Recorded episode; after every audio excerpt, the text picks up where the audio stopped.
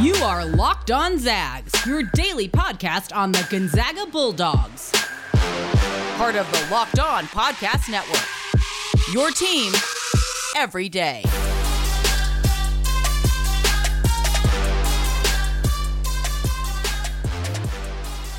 Welcome to another edition of Locked On Zags, part of the Locked On Podcast Network. It is Tuesday, March 30th, and by the end of today, Gonzaga could be heading to their second Final Four in school history. I'm your host, Stephen Carr. You can follow me on Twitter at SCargo, and you can follow the podcast on Twitter at Locked On Zags. This episode today is going to be all about the USC matchup tonight. Uh, I expect it to be a little bit more comprehensive than what it ended up being. I had some, uh, we had some issues with our our little puppy today. Uh, we had to take him to the hospital this morning. Uh, he was up all night long. I'm working today on about an hour of sleep. So he's going to be okay. Uh, he had to spend the night in the hospital. We should be able to pick him up on Tuesday morning. But if I don't have as much energy as I should, don't worry. I am very, very amped for this game. It just may not come across because I'm working on an hour of sleep. So let's get to the news and notes. First two Final Four participants have been decided. It's going to be an all Texas matchup on the right side of the bracket.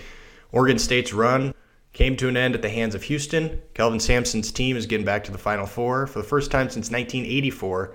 And then Baylor, number one seeded Baylor, heading back to the Final Four for the first time since 1950. Rem Bakamus, obviously one of their uh, on their coaching staff, and then uh, John Jakus as well. Uh, both of those guys were with Gonzaga in 2017 when they made the national championship, so they are back in the Final Four. Um, both of those those two games were actually pretty similar. The uh, Houston, Oregon State, and, and Baylor, Arkansas. Uh, the two favorites got out to pretty sizable leads, and then the underdogs kind of fought back, uh, made it a game late, and then uh, Baylor and Houston kind of hit the shots and got the stops that they needed to. So it'll be a one versus two on the right side of the bracket, and then obviously two more teams are going to join them tonight. San Diego Toreros continue to be active in the transfer market.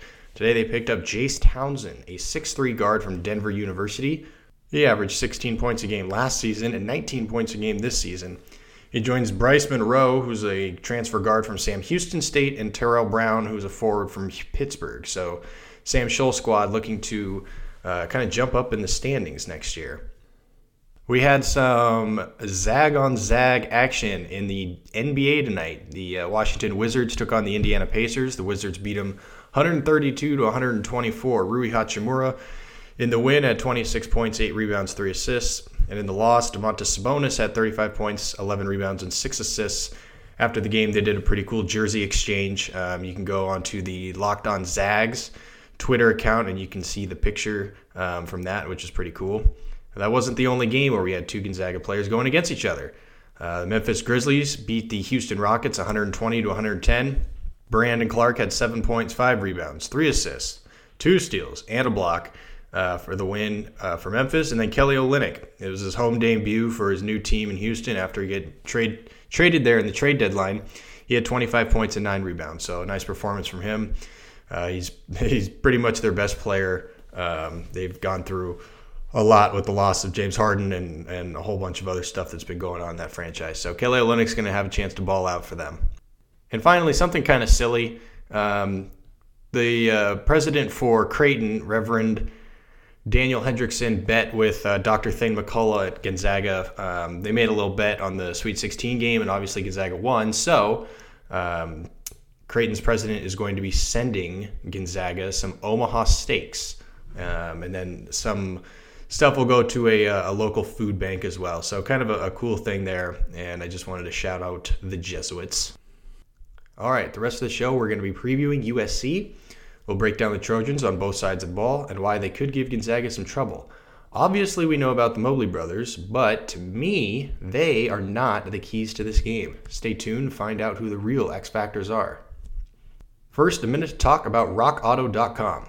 RockAuto.com is a family business serving auto parts customers online for 20 years. They have everything from engine control modules and brake parts to tail lamps, motor oil, and even new carpet.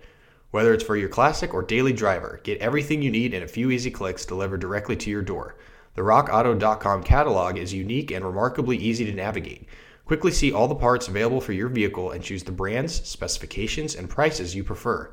Chain stores have different price tiers for professional mechanics and do it yourselfers. RockAuto.com's prices are the same for everybody and are reliably low. RockAuto.com is for everybody and does not require membership or account login. Go to RockAuto.com right now and see all the parts available for your car or truck. Write locked on in their How Did You Hear About Us box so they know we sent you. Amazing selection, reliably low prices, all the parts your car will ever need. RockAuto.com. Get all the sports news you need in under 20 minutes with the Locked On Today podcast. Host Peter Bukowski updates you on the latest in every major sport with the help of our local experts. Follow the Locked On Today podcast wherever you get your podcasts. All right, let's talk about the big game tonight. Gonzaga 29 and 0, undefeated, number one team in the country, number one team in KenPom.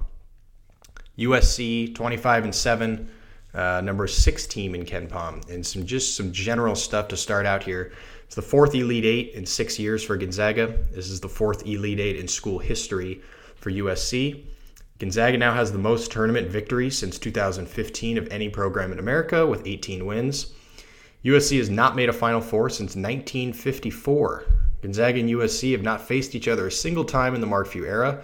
They were actually scheduled to face each other in the non conference this year, uh, but obviously the pandemic kind of altered everybody's schedules. So what better time to reschedule that non-conference game than with the trip to the Final Four on the line? Um, Gonzaga and USC, they've been the two most dominant teams in the tournament so far. Uh, USC's three wins have been by a combined 64 points, and that is the second largest second largest margin of any six seed or worse in NCAA tournament history. USC's starting five has three different transfers in it. Tahj Eaddy, who you obviously probably remember from Santa Clara, uh, Drew Peterson is from Rice, and Isaiah White is from Utah Valley. So um, they struggled a little bit to start the season, but as the season went on, obviously those guys have gotten some uh, more consistency with each other, and now they're peaking at the right time. The Athletic wrote an article, and I found it uh, interesting enough that I wanted to quote it. Uh, they talked to Mark Pope, the BYU coach, talking. Uh, it was a preview for the Gonzaga USC game, and they just wanted to get Mark Pope's thoughts on Gonzaga. And I thought that this was a pretty good primer um, for today's preview that I'm going to talk about. So I'm going to quote the article, um, and it's got uh, a little bit of Mark quote, uh, Mark Pope quotations in it as well. So here's the article. As Pope notes, Gonzaga doesn't appear to be a physical team until you take the floor and realize it's an extremely physical group. Quote, if you can't answer them 10 feet and in, whether that be in transition or in the post or in penetration and cuts, you don't have a chance to play in the game. Like, you're not even going to be welcome to join the game. If you can manage them within 10 feet, then at least you're welcome. You have to check that box if you want a chance to win. You just have to. End quote. Lucky for USC, they have the ability to check that box. They have the best two point defense in the nation this season. Teams are shooting just 41.5% inside the arc, um, and Gonzaga on the other side of the ball has the best two point offense in the history of the sport at 63.9%. And they just shot 76% inside the arc against Creighton. So if you want not just inside the arc, but if you want at the rim and get a little bit more specific, uh, Gonzaga is shooting 48.5% of all of their shot attempts at the rim this season, which is just absolutely absurd. And even more absurd is that they're shooting 72.5% on those shots. Nobody in the history of college basketball has shot a better percentage on that kind of volume at the rim in college basketball history. On the flip side, against USC's defense, opponents are only shooting 29.8% of their shots at the rim. So less than 30% of their shots uh, for USC opponents come at the rim, as opposed to nearly 50% of all Gonzaga attempts. And uh, Gonzaga, like I said, shooting 72.5% on those shots. But going against USC's defense, USC's defense allows only 51% on shot attempts at the rim. So it's a battle of strengths. Um, and I went back to see if any tournament game has ever happened where the top two point offense faced the top two point defense. The answer is no, but there have been two games in the last decade where it came very, very close to that. So 2019 was one of them, um, and it included Gonzaga, unfortunately. They were the number one two point offense at the time. Texas Tech was the number three two point defense at the time. And as you, of course, remember, Texas Tech won that game 75 to 60, 75 to 69 in the Elite Eight. Four years earlier, also in the Elite Eight, uh, Notre Dame. They were the number one two point offense, and they took on Kentucky, who was the two point number two two point defense, and Kentucky won that game 68 to 66. Um, so the two point defenses beat out the number one two point offenses in both of those games. So Gonzaga is going to be looking to buck that trend and, you know, maybe third time is the charm with the uh, number one two point offense here. But they're going to have to deal with just some length and some size that they just have not seen all season long. Uh, USC starting lineup goes six foot two, six foot seven, six foot eight, six foot ten, seven feet. And it's going to be fascinating for me to see how USC chooses to defend Gonzaga.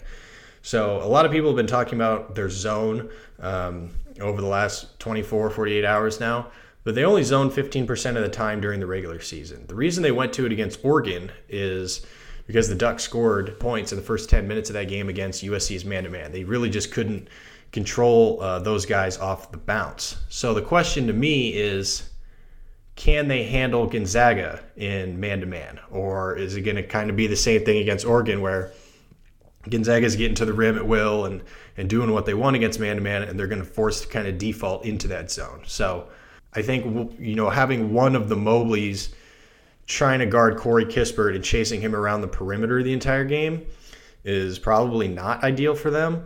Um, I think Tahj Eaddy and Ethan Anderson, I don't think this, I know this. Tahj Eaddy and Ethan Anderson are undersized against uh, both Andrew Nembhard and Jalen Suggs. And you saw Andrew Nembhard against Creighton uh, post up some smaller players in that game. And it could very easily do the same thing uh, in this game as well. So if they do go zone, which I imagine they will at some point during the game, they may not run it for 30 minutes like they did against Oregon, but at some point they're going to run zone. Uh, the Zags are going to have to hit some perimeter shots. Uh, I mentioned yesterday that uh, Andrew Nembhard and Joel Ayayi have become more reliable three point shooters, uh, but they're going to need those two guys and they're going to need Jalen Suggs to break out of his slump, and they're going to need all three of them to hit some jumpers to complement Corey Kispert, who I don't think anybody is necessarily worried about. Between Jalen Suggs' quickness and size advantage against the guards that are probably going to be guarding him, and the fact that he's been so cold from deep and it seems like he's probably due to break out. It's just a hunch for me, but this game screams like it's going to be a Jalen Suggs game. Plus, he's going against, I mean, he's not necessarily going one on one with Evan Mobley, but he's in the same game as Evan Mobley. Those two guys are both in the top five, maybe even in the top three of the NBA draft. So this just seems like it's a game where Jalen Suggs kind of just balls out. Gonzaga hasn't really seen much zone this season. Um, Iowa ran it a little bit uh, when they played in December. They ran it in the first half for five possessions, and uh, Gonzaga went four for five from the field with a couple three pointers, and Iowa never went back to it again. Uh, Norfolk State ran kind of a junk zone defense. They they uh, mixed up some defenses a little bit in the first round game, but uh, San Francisco kind of did the same thing, but there's nothing that they've seen this year that's going to replicate what USC is going to run in their zone. Like their their bottom line with Peterson and the two Mobleys is 6'8", 6'10", and 7 feet. Like they can go sideline to sideline with their wingspans. Um, and so it's going to be very, very difficult to generate a whole lot of great looks inside. I imagine they're probably going to have Joel Ayayi be that kind of high post – um, playmaker spot there in the zone. Uh, but again, if they're not getting a whole lot of uh, inside, if they're not generating a whole lot of stuff inside, they're going to have to hit some perimeter jumpers to uh, to get them out of this. One of the best ways to beat a zone, which works to Gonzaga's advantage, is to beat it down the floor altogether. And USC has not faced a team with this kind of speed and this kind of pace all season long.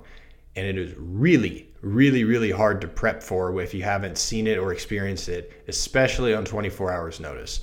And um, uh, Andy Enfield, the, the USC coach, was talking about how they got the late game on uh, Sunday night, and then they had the first early morning practice on Monday, and they hadn't really even gotten into the film work yet. So it'll be interesting to see how USC has been preparing uh, over the last 24 hours.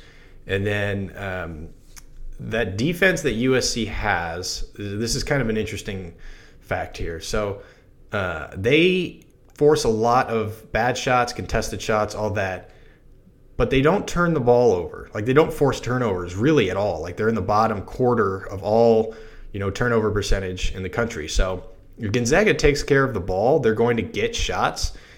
And knowing Gonzaga's offense, they're probably going to get decent looks. Like they may struggle in the first few minutes trying to adjust to size, but like at some point, they're not turning the ball over, they're going to get good looks. So I think that's going to be um, something to watch is Gonzaga's turnovers, and if USC uh, can force more than what they are accustomed to.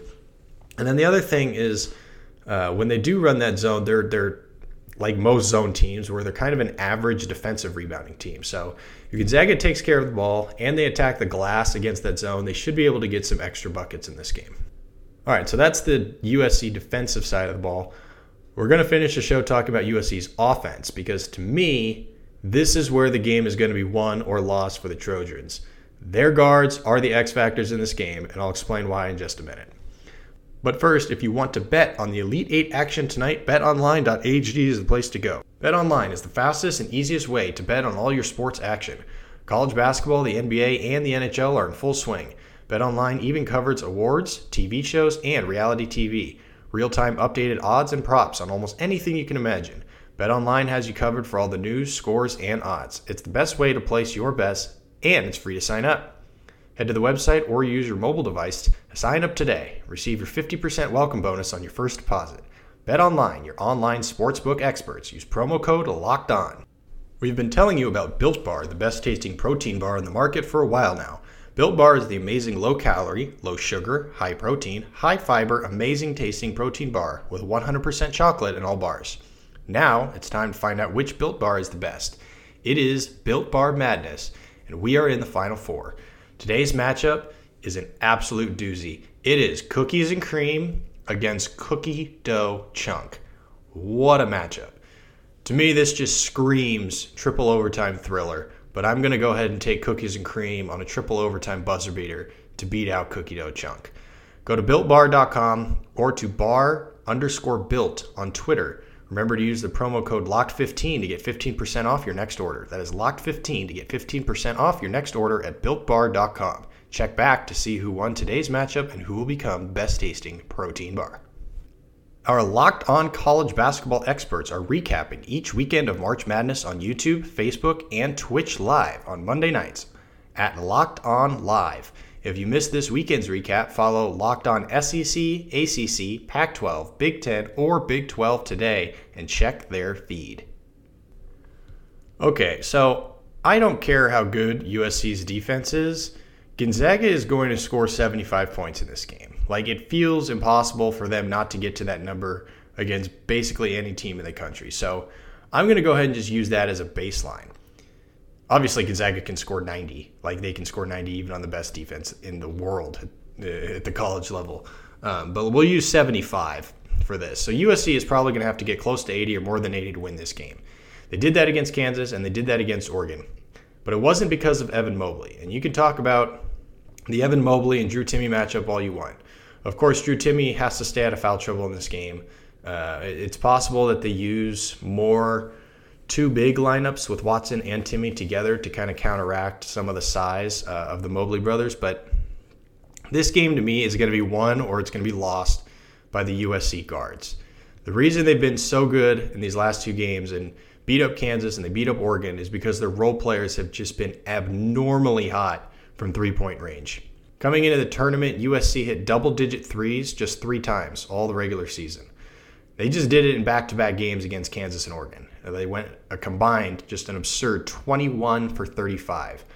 Isaiah White hit 17 threes in his first 29 games this season, which is what almost a little over half a three per game. He's seven for nine in the last two games against Kansas and Oregon. Hit 17 threes his first 29 games. He just hit seven for nine in his last two games. So that is uh, him going out of his mind. Isaiah Mobley, he had a career high four threes against Kansas. Drew Peterson, four for five from deep in the tournament. Basically, they're shooting out of their minds. So the question, really, to me, is can they do it for a third straight game, or will they hit the inevitable regression game? Gonzaga is going to have to limit those guys and not let them uh, get hot from the arc, especially at the start of the contest. Like if USC is hitting a, a few shots to start the game like this could be interesting really, really quick. If they're cold from the start of the game, I think Gonzaga fans should should feel pretty good about how the game is going to go. I think another minor thing to watch um, is that they're playing at Lucas Oil Stadium. I know that they're splitting the courts, so it's not just one huge one court inside of a huge stadium, but the stadium is still um, large, and the depth perception is still slightly different than it would be at Hinkle Fieldhouse or Bankers Life. So uh, it could have a small impact on shooting. For me, this is the simplistic view of this game. Evan Mobley might be able to score 25 on a given night, but if his supporting cast isn't hitting threes, they are not going to win this game. And if they hit double digit threes for a third straight game, something USC has not done in four years, then this game's probably going to come down to the final seconds. If they don't do that, then I really like Gonzaga's chances to get to their second Final Four in school history. This is the other thing. I mentioned this in a, re- a regional preview article that I wrote that came out after Selection Sunday. People love, analysts love doing this. I mean, fans love doing this. Everybody likes to try and find the worst possible matchup for Gonzaga. Let's not forget that Gonzaga is the worst possible matchup for every team in the nation. Like they are the nightmare to prepare for, not the other way around. Prepping for this Gonzaga team on one day notice is a near impossible task. So, with a trip to the Final Four on the line and one day of prep, even if it wasn't just, you know, the, the best team in the country, if this is just a generic game between you know, Houston and Oregon State, say whatever.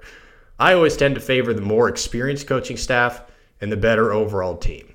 Luckily, Gonzaga has both. I'm sure there's butterflies already flowing in your stomach. I don't blame you. It's going to be a fun night. With a little luck, maybe they'll wrap it up early like they did against Xavier in 2017. But maybe it'll be like the West Virginia game in 2017 and we'll all lose a bunch of hair. We're going to find out Tip off 415 on TBS, not CBS. Make sure you have the right channel tonight. It's TBS, not CBS. 415 tip off. Kevin Harlan will be on the call. And we will be back here tomorrow to discuss all of it. Will Gonzaga suffer an upset loss, or will they return to the Final Four, be 30 and 0, and be two games away from perfection and history? We'll find out. Don't forget you can rate and subscribe to Locked On Zags wherever you get your podcasts.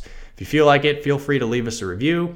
You can follow me on Twitter at skarrgo. That's at S K A R R G zero. And you can follow the podcast at Locked On Zags. Enjoy the game tonight as much as you possibly can. And always remember, it's a great day to be a Zag.